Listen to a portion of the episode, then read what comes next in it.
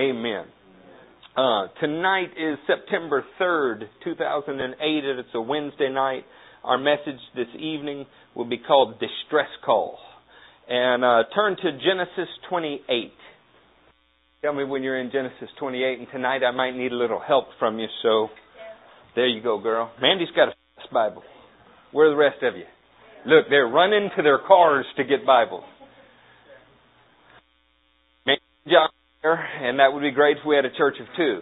Where are the rest of you? Genesis 20. Okay. I'm just hard of hearing. Oh, been there. I like that better. In Genesis 28, starting in verse 10. Jacob left Beersheba and set out for Haran. Now that in itself is an amazing statement. I can understand if it means very little to you. Like Beersheba, wow, is that where the first Budweiser plant was? What's the deal? Haran. I, is it anywhere near Iran? I mean, to us, this doesn't make a great deal of sense. If you lived anywhere near this area, though, what we've just done, have you ever heard the phrase from Dan to Beersheba in the Bible? That was the most northern point in Israel to the most southern point. Beersheba is all the way at the bottom of Israel, 180 miles from Dan in the north. Well, it doesn't say from Dan to Beersheba. It says he sets out from Beersheba towards Haran. Took me a while to find Haran. That was not a word I was very familiar with. Haran is all the way up in Assyria. It is a long, long, long ways away. It, in fact, it's, it's twice the length of Israel away, just about. Imagine now, we're living in some 2000 BC, taking a trek across what today would comprise three countries. That's an amazing trip, isn't it? And this just spits it out as no big deal. Jacob left Beersheba and set out for Haran. Can you imagine what you would be facing on such a long journey? How do you carry enough supplies to cross three countries? What do you do? Now, in what condition has Jacob set out for this? He's fleeing from his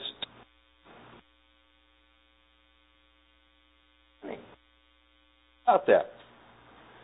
This is a desperate situation. It says, when he reached a certain place, Jacob left Beersheba and set out for Haran. When he reached a certain place, he stopped for the night because the sun had set. That's as good a reason as any, isn't it? The sun set. You don't want to travel at night. But he reached a certain place.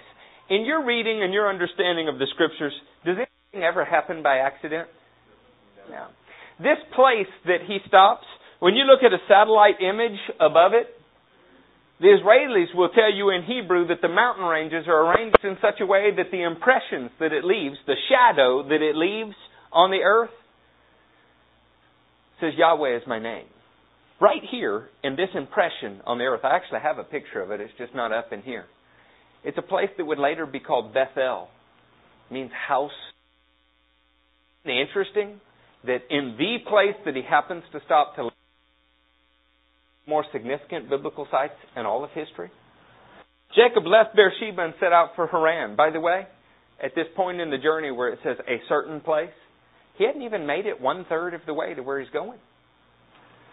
How many times you set out thinking destination was one thing and God had something entirely different in mind for you? Yeah. Keith Green said you can run to the end of the highway. He sang a whole song about it, and you still won't find yourself. Hmm.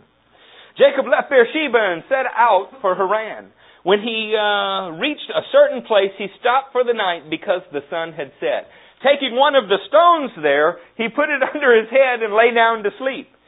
My wife and I fight over pillows very often, but neither one of us have a stone for a pillow. Would you say this is roughing it just a little bit? He had a dream in which he saw a stairway. You thought Led Zeppelin made this up, didn't you? He had a dream in which he saw a stairway resting on the earth with its top reaching to heaven. And the angels of God were ascending and descending on it. There above it, or it might say beside it, according to your footnote, stood the Lord. And he said, I am the Lord, the God of your father Abraham and the God of Isaac. I will give you and your descendants the land on which you are lying. Your descendants will be like the dust of the earth, and you will spread out to the west and to the east, to the north and the south. if you start in any one place on the globe, let's say you started in Sugarland, and you spread out to the west, you might get all the way to San Antonio, and then you might get all the way to California. And if you spread out to the east, you might get all the way to Louisiana.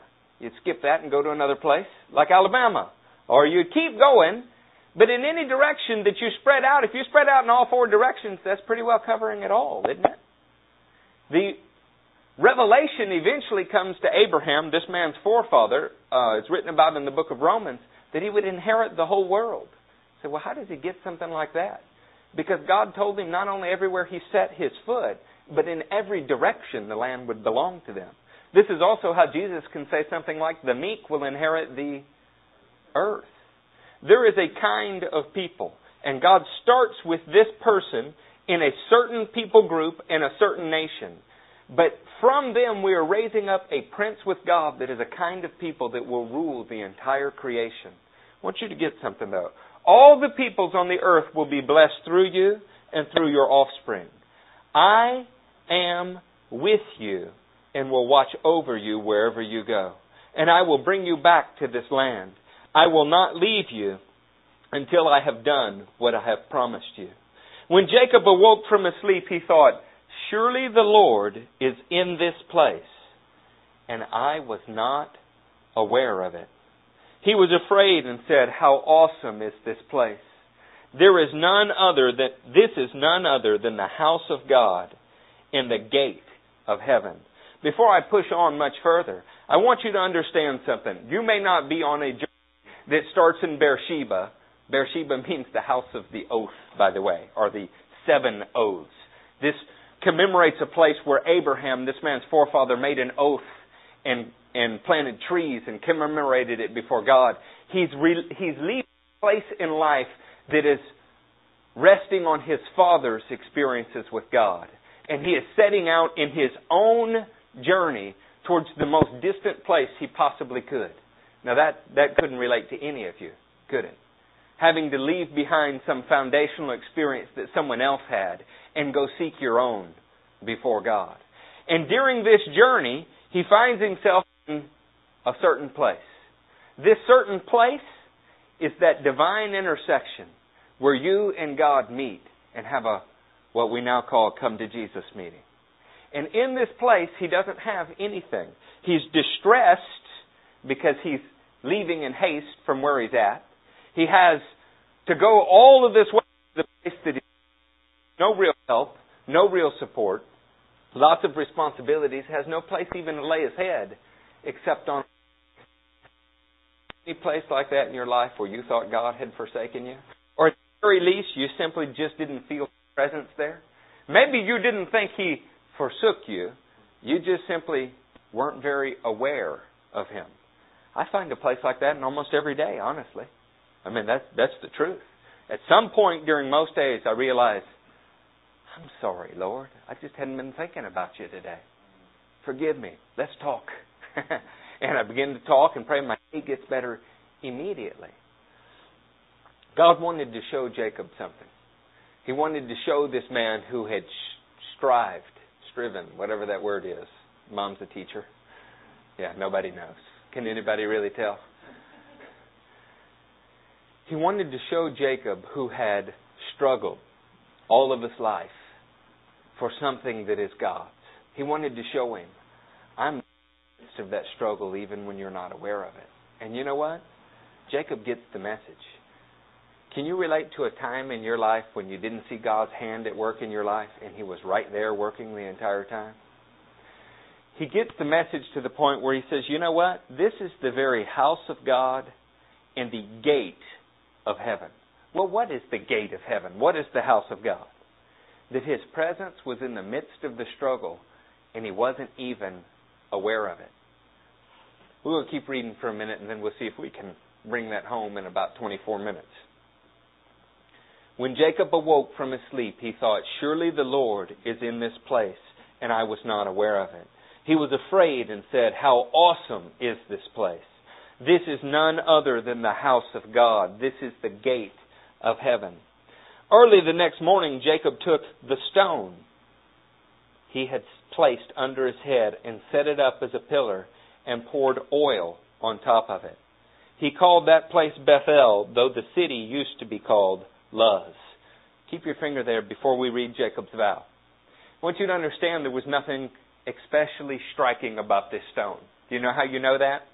Number one, it was small enough to be a pillow to go on under the man's head, small enough to be moved from one place to another so that he could move it to where he laid down, small enough that he could pick it up and set it on something as a pillar, an ordinary stone. But you know what becomes extraordinary about it this day? He pours oil upon it, showing that it is marked like the Holy Spirit. God's presence is in this place. In that very act, something that we ought to see, is in the middle of your greatest distress, the most difficult times, during the times in which you don't see God around in this place, you're a stone that God has already poured His oil upon. You are a very Bethel house for God because His presence is in you. So whether or not you feel, have you ever called the place God forsaken? Yeah. If you are in it, it is not God forsaken. Do you understand that? If you are there, it cannot be God forsaken if God is in you. Romans 8 9 says, if He's not in you, if you don't pass that test, you don't belong to Him. All of you are like this stone set up at Bethel. I want you to understand something else that happens, though when we're in the midst of our struggles in the long journey, leaving some foundational experience of others, like the vow that his father made, trying to find God on our own terms or on his own terms and our life, trying to find that place to set up a pillar that said he and I had our monument here. It's easy to find yourself in struggle and distress, not understanding God's working around you. That might be the very gateway to heaven, though. I want you to know that in Jesus' ministry, when people thought that they had their formulas figured out, when they thought that they had the box perfectly built for God, he did things like call them twice the sons of hell that their disciples were. He did things like call them brood of vipers. It was those people like the prodigal that were on their long journeys and were distressed and found themselves in a place where they were not aware God even was that found His mercy. This ought to be encouraging to us in our deepest struggles and our most difficult times. Look what happens, though. There ought to be a response when you can look back at some period in your life and go, you know, that was what I thought was the darkest hour, but God was with me and I wasn't aware of it. Listen to what Jacob says. Then Jacob made a vow saying, If God will be with me and will watch over me on this journey I am taking, and will give me food to eat and clothes to wear, so that I return fa- safely to my father's house. What's he asking for? He's asking for provision and protection. The same thing anybody would want from a Lord, whether that Lord was a man like a king, or that Lord is the Lord. Then the Lord will be my God, and the stone that I have set up as a pillar will be God's house. And of all that you give me, I will give you a tenth. What Jacob has done is he has said, I realize God's working here. And if God will continue to supply me, if he will continue to protect me, I will show him my trust by treating him like God and going wherever he says to go, doing whatever he says to do, starting with a tenth of everything that I have. Doesn't that sound like the Christian life to you? It really does to me. I want you to hold your finger here and turn to Genesis 35. There's no real hint of Jacob's distress here because we didn't read the chapter before it. Good, Dave. Because we didn't read the chapter before it, but I want you to hear how he recounts this. Uh, Jacob, I'm sorry, verse uh, Genesis 35, starting in verse 1. Then God said to Jacob, Go up to Bethel and settle there and build an altar there to God who appeared to you when you were fleeing from your brother Esau. So Jacob said to his household and all who were with him, Get rid of the foreign gods you have with you, and purify yourselves and change your clothes. Then come, let us go up to Bethel, where I will build an altar to God, who answered me in the day of my distress, and who has been with me wherever I have gone. So they gave Jacob all the foreign gods, they throw them out. The seventh verse says much the same thing. Many times in Jacob's life, he went back to something. He went back to the place where he was in distress, but God came through for him. Let me ask you something. If we spend all of our life avoiding any risk, if we spend all of our life scared, if we spend all of our life never venturing out into the deep waters, how do we ever find that place where we're on our long journey and God came through for us? Where is our monument that says it was on this day that I realized I'm a very house for God's presence and He provides for me? When do we come to the place where we say, I now know that He really is my God and I will do whatever He says and I will start by what I have right now? Sometimes we've tamed Christianity to the point where if we were considering a journey from Beersheba to Haran, we would say, well, maybe, maybe we should stop at the Dead Sea. It's closer. It's pretty. You can float in it. It's nice. It's like glycerin. It's good for your back. Maybe we should stop somewhere else. We would never even set out or venture on it, or if we did, it would only be if others went with us. I want to encourage you tonight to consider something. Every great deliverance came from great distress. What do you love about the story where Israel is leaving Egypt? What's your favorite part? Anybody? You can speak up. The Red Sea. Now, what circumstances do the Red Sea get to? What's happening? Was it fun five minutes before the sea split? It really is not, is it? How about if you had said your favorite part was the deliverance of the firstborn? Right? That'd be another great one. How much fun was that five minutes before you realized the angel passed over your house? See, everything that has ever been done for God came out of somebody's great distress. But we spent all of our time trying to avoid any situation where it was even a potential. One of the things that I love to do is get lost in a foreign city. I like to put myself in a position, it doesn't even feel dangerous to me. I like to put myself in a position where only God could be at work there because I'm limited. I don't even know where I am and I don't know the language. He was with me not long ago. It happened. I didn't even do it on purpose. Did God come through? God absolutely came through. But you know what? It never would have happened if we weren't in that position. I'm not suggesting that you become reckless today. I'm not talking about becoming irresponsible. Don't go, and this is not a your story, Brandon. Your story was awesome. But don't go write checks and expect God to cash them. Don't do that. What I am saying is we need to be open, to be willing to be stressed in every situation to see what God might do. Which one of the apostles saved himself to shrink back from death? How about this one? Turn with me to 2 Samuel. See if you can figure out who we're talking about here. In 2 Samuel 22. I'm going to start in the first verse.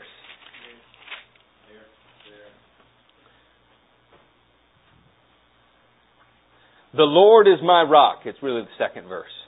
My fortress and my deliverer. My God is my rock in whom I take refuge. My shield and the horn of my salvation. He is my stronghold, my refuge and my savior. From violent men you save me. I called to the Lord who is worthy of praise, and I am saved from my enemies. The waves of death swirled about me, and the torrents of destruction overwhelmed me. The cords of the grave coiled around me, and the snares of death confronted me. In my distress, I called to the Lord. I called out to my God from his temple. He heard my voice. My cry came to his ears. What situation is this man in when he cries out to God? He's in desperate distress, peril, isn't he? Who is it? Well, it's David who's writing. But if you listen carefully, you'll hear the Spirit in David crying out about someone else. See what else you hear. The earth trembled and quaked. The foundations of heaven shook, and they trembled because he was angry. In Matthew 27:51 it speaks of the earth trembling and shaking with someone else. Smoke rose from his nostrils, consuming fire came from his mouth, burning coals blazed out of it. He parted the heavens and came down. Dark clouds were under his feet. He mounted the cherubim and flew. He soared on the wings of the wind. He made darkness his canopy around him and the dark rain clouds of the sky.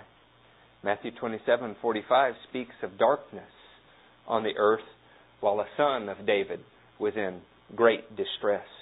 Out of the brightness of his presence, bolts of lightning blazed forth. The Lord thundered from heaven. The voice of the Most High resounded. He shot arrows and scattered the enemies, bolts of lightning and routed them. The valleys of the sea were exposed and the foundations of the earth laid bare at the rebuke of the Lord, at the blast of breath from his nostrils.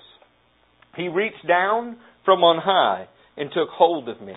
He drew me out of deep waters. He rescued me from my powerful enemy, from my foes who were too strong for me. They confronted me in the day of my disaster, but the Lord was my support. He brought me into a spacious place. He rescued me because he delighted in me. The Lord has dealt with me according to my righteousness. How readily do you think David could say that? The Lord has dealt with me according to my righteousness.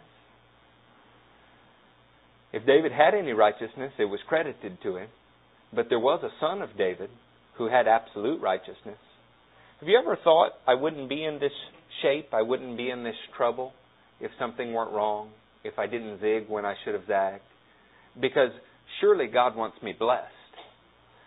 If you go on to read this, you'll find out he couldn't be any more clearly prophesying the crucifixion of Jesus and his resurrection. Was it because Jesus zigged when he should have zagged? We serve a God who answers the call of those who are in distress. Many times we want to sit in a bed of roses with pillow prophecies all around us.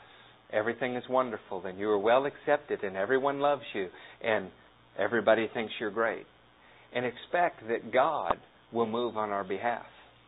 If that, if that were you, let's for argument's sake say that that's Mandy this moment. What need would she have of God? No, we serve a God who is close to the oppressed. We serve a God who is close to the distressed. We serve a God who could have chosen anywhere in Israel for his prophets to come from. But out of all the biblical prophets, there was only one that didn't come from the driest, most desolate region in all of Israel.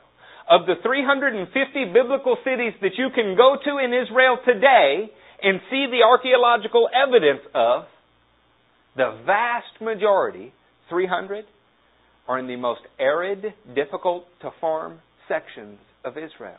Why would God do something like this?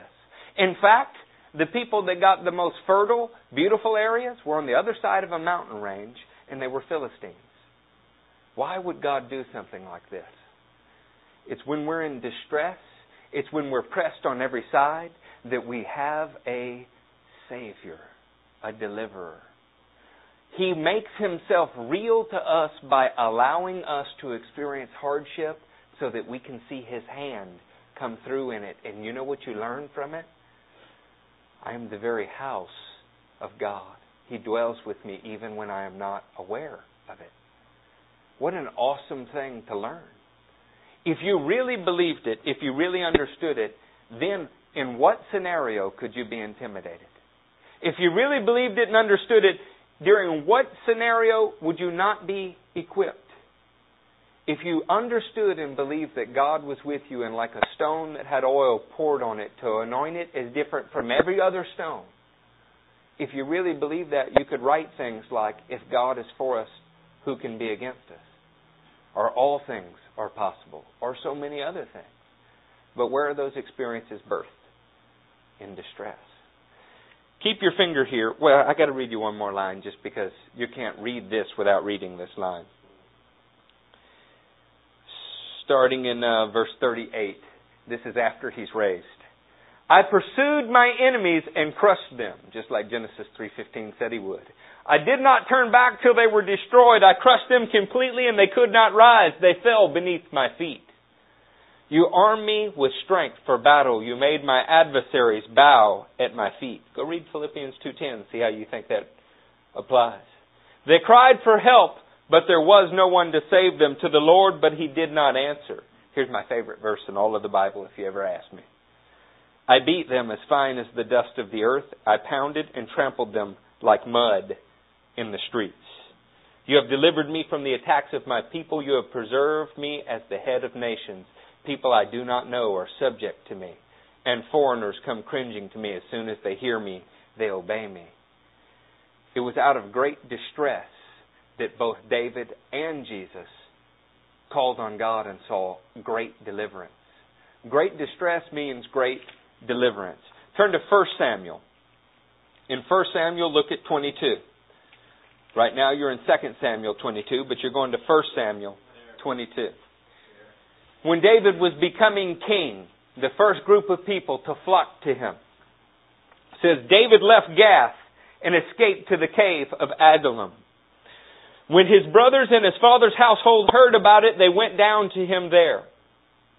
All those who were in distress or in debt or discontented gathered around him, and he became their leader. You need to make no mistake, saints. Our God is the God of the indebted, the discontented, and the distressed. But he never leaves them that way. From these men come the thirty mighty fighting men, and come the armies of all of Israel. But where did they start?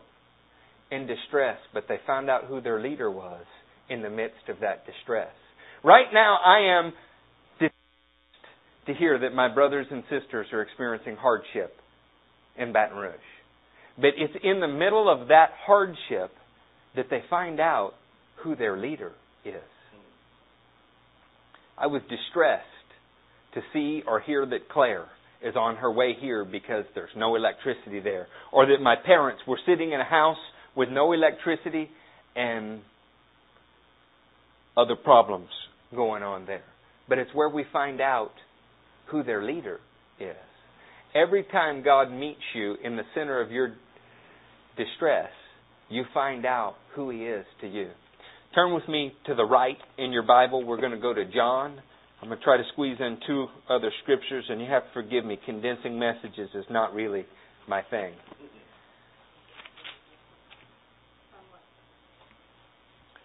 Uh, John 1.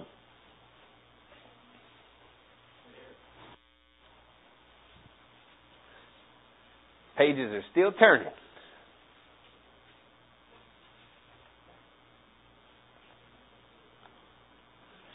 This popular uh, churchianity that builds gymnasiums, hands out donuts, and will only have an alternative worship service in their gym so as not to offend either silver hair or those with punked out spiked hair. Right? Let's just uh, make everybody happy and take no stand anywhere doesn't understand the message that says it's in the midst of your distress you find out who your God is because they will not allow themselves to get there. They risk nothing, they trust for nothing, and so there is no faith there. They possess nothing. I can be poor and possess everything simply by trusting that what God says is true in every scenario. And yet, if you're honest, the greatest battle raging in your minds throughout the day is is God's Word as it applies to each situation throughout your day, is it real enough to live like it's true? Or in this one area do I cheat Him? In this one area do I say that I trust Him but really don't? You'll possess everything you ever needed if you just sell everything for Him. You ready for John? in John 1, starting in verse 43. The next day, Jesus decided to leave for Galilee. Finding Philip, he said, Follow me. Philip, like Andrew and Peter, was from the town of Bethsaida. Philip found Nathanael. Don't you love how the gospel has always worked like leaven through the whole loaf? If you ask someone, How did you get here in this church? they're going to know someone else who knew someone else who knew somebody. That's how the gospel has always traveled. So what happens if you will not tell others what God has done for you, the gospel stops. God could have chosen angels to convey his message. God is a mighty God. He could have projected it on the moon. He could have changed the atmosphere so that everywhere you walked there was a 3D image that displayed the gospel. He didn't choose any of those things. He chose you. And you best display the gospel. Just like a projection screen works the best in the darkest room, you best display the gospel when completely distressed and surrounded by darkness. That's when the image is clearest for everyone else to see. If you're in a bright room, full of light all around you, there's nothing that distinguishes you from everything else. Hmm. Philip, like Andrew and Peter, was from the town of Bethsaida. Philip found Nathanael and told him, We have found the one Moses wrote about in the law, and about whom the prophets also wrote, Jesus of Nazareth, the son of Joseph. You gotta love Nathanael's answer. Nazareth? Can anything good come from there? It's a stone. Any old stone. What's different about that stone than any other stone? Can anything good come from there? Nathanael asked. Come and see, said Philip. When Jesus saw Nathanael approaching, he said of him, Here is a true Israelite in whom there is nothing false. Hear me, church, there is nothing wrong with a challenging question. There is nothing wrong with a doubt. There is nothing wrong with looking and going, you know, I'm not sure, and being honest about it. Jesus knows what Nathanael is. Jesus is very aware of what Nathanael's just said, and he pays him a compliment. He said, Well, at least the guy doesn't put on a facade. Here's an Israelite who doesn't put on any false pretenses, in whom there is nothing false. God sees those opportunities of distress as a moment in which he can become God to you. Watch how he shows himself to Nathanael. How do you know me? Nathanael asked. Jesus answered, I saw you while you were still under a fig tree before Philip called you. Then Nathanael declared, Rabbi, you are the Son of God and you are the King of Israel. Jesus said, You believe because I told you I saw you under a fig tree? You shall see greater things than that. He then added, I tell you the truth, you shall see heaven open and the angels of God ascending and descending on the Son of Man. He just told Nathanael, You're going to see a time in which I'm in distress, just like our forefather Jacob. But like our forefather Jacob anointed a rock that looked like any ordinary rock and called it the house of God, our Father has anointed me, and I am the house of God, and you will see that I am the gateway to heaven. He's always revealed in those moments of distress.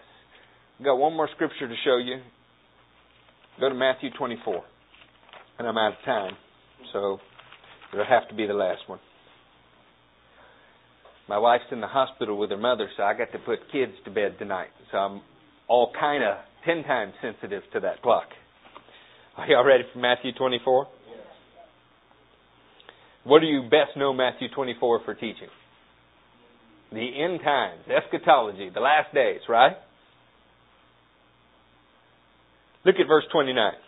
Immediately after the distress of those days, why don't you say that with me? Immediately after the distress of those days. Immediately pre-trib the dis- immediate Okay. Immediately after the distress of those days, the sun will be darkened and the moon will not give its light, the stars will fall from sky, and the heavenly bodies will be shaken. At that time, the Son of Man will appear in the sky. The sign of the Son of Man. My only point here before we close, because I think you already have this, is that from the very beginning, through the middle, and at the very end, Jesus always appears in the midst of your greatest distress, because this is when He's shown to be your greatest deliverer. We cannot spend our whole lives avoiding distress. In fact, we need to learn to face it with a smile, knowing that Jesus is going to be revealed in it because it's during those moments you truly become a house for God and the anointed rock that stands above all others. Amen? Amen. Yeah, I want that, don't you? Yeah. We sing, Empty me, empty me. Fill me with more of you, Jesus. Fill me with more of you, Jesus. Everybody who got filled with more of Jesus, every single one, more was required of them. Be careful what you sing. I don't really mean that. I want you to sing it every week. I want to do more for Jesus, don't you? Yes. Above all else, that Holy Spirit is a clothing with power from on high to be witnesses, one brother to another, from Peter to Andrew, Andrew to Philip, Philip to Nathanael. Where will you be in that chain, or will you be in that chain at all this week? Stand to your feet.